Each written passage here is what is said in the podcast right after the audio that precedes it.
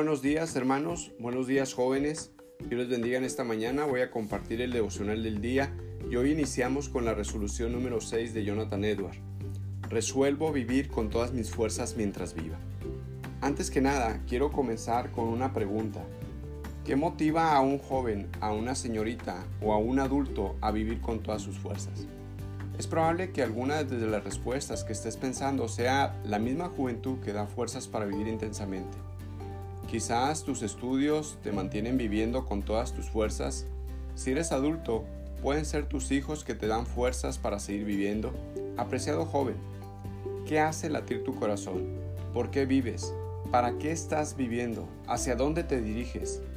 ¿Qué le daba fuerzas al joven Edwards para vivir con todas sus fuerzas? ¿Qué podemos aprender de este joven, conocido como el último puritano? En primer lugar, lo que marcó la vida de Edward desde su conversión fue deleitarse en Dios. Escucha bien, deleitarse en Dios. Disfrutar de su presencia como lo dice la Escritura. Deleítate a sí mismo en Jehová y Él te concederá las peticiones de tu corazón. Salmo 37.4. Déjame ilustrar lo que el salmista quiso decir. Piensa cuando estás con tu familia o con tus amigos. ¿Verdad que disfrutas de ellos? Cuando comen juntos o salen de paseo o cuando juegas con tus amigos. Disfrutas de la presencia de ellos. El hacer cosas juntos. Asimismo el salmista te invita a deleitarte en el Creador del universo. Cristo es glorificado cuando nos deleitamos en Él. Como joven, quieres ser satisfecho y la única manera en que verdaderamente puedas ser satisfecho es estando en Cristo. Y asimismo Dios es glorificado. Como resultado de este pensamiento, la vida de Jonathan Edward cambió significativamente. Transformó su manera de contemplar a Dios. Por supuesto, su vida cristiana, su familia, su estudio de la Biblia, su predicación, este mismo pensamiento ha transformado la vida de muchos hombres. El mismo John Piper comenta, estudiando la vida de Jonathan Edward y la manera en cómo él vivió el cristianismo y cómo se deleitaba en Dios, fue lo que transformó su vida.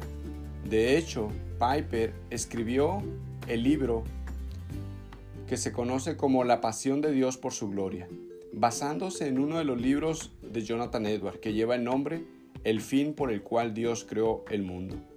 Tanto el joven Edward como John Piper y otros hombres han encontrado el deleite en Dios y nos muestran por medio de sus testimonios cómo vivieron ellos la vida cristiana para que nosotros disfrutemos de Cristo. O aún algunos de ellos que aún en nuestros días viven, cómo es que ellos viven la vida cristiana y es un testimonio para nosotros.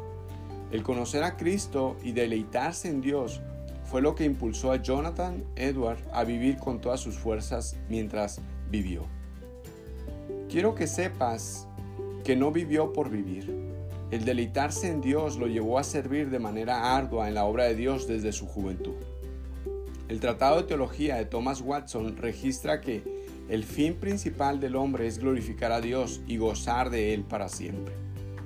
Dios es más glorificado en nosotros cuando nosotros estamos más satisfechos en Él. Piper. Alegraos en Jehová y gócese las naciones, porque juzgará los pueblos con equidad y pastorearás las naciones en la tierra. Salmo 67, 4. Por otro lado, déjame contarte que la resolución de Edward por vivir cada día con todas sus fuerzas no fue lo que le motivaba cada día, la resolución solo era un recordatorio. Lo que lo impulsaba a vivir con todas sus fuerzas era Cristo mismo. Jesucristo era el motor de su vida. Cuando Edward tenía ocho años, construyó una cabaña a las afueras de su pueblo natal, donde se dedicaba a orar, leer la Biblia y tener conversaciones religiosas con otros niños. Conviene subrayar que su padre, Timoteo, fue pastor durante 64 años.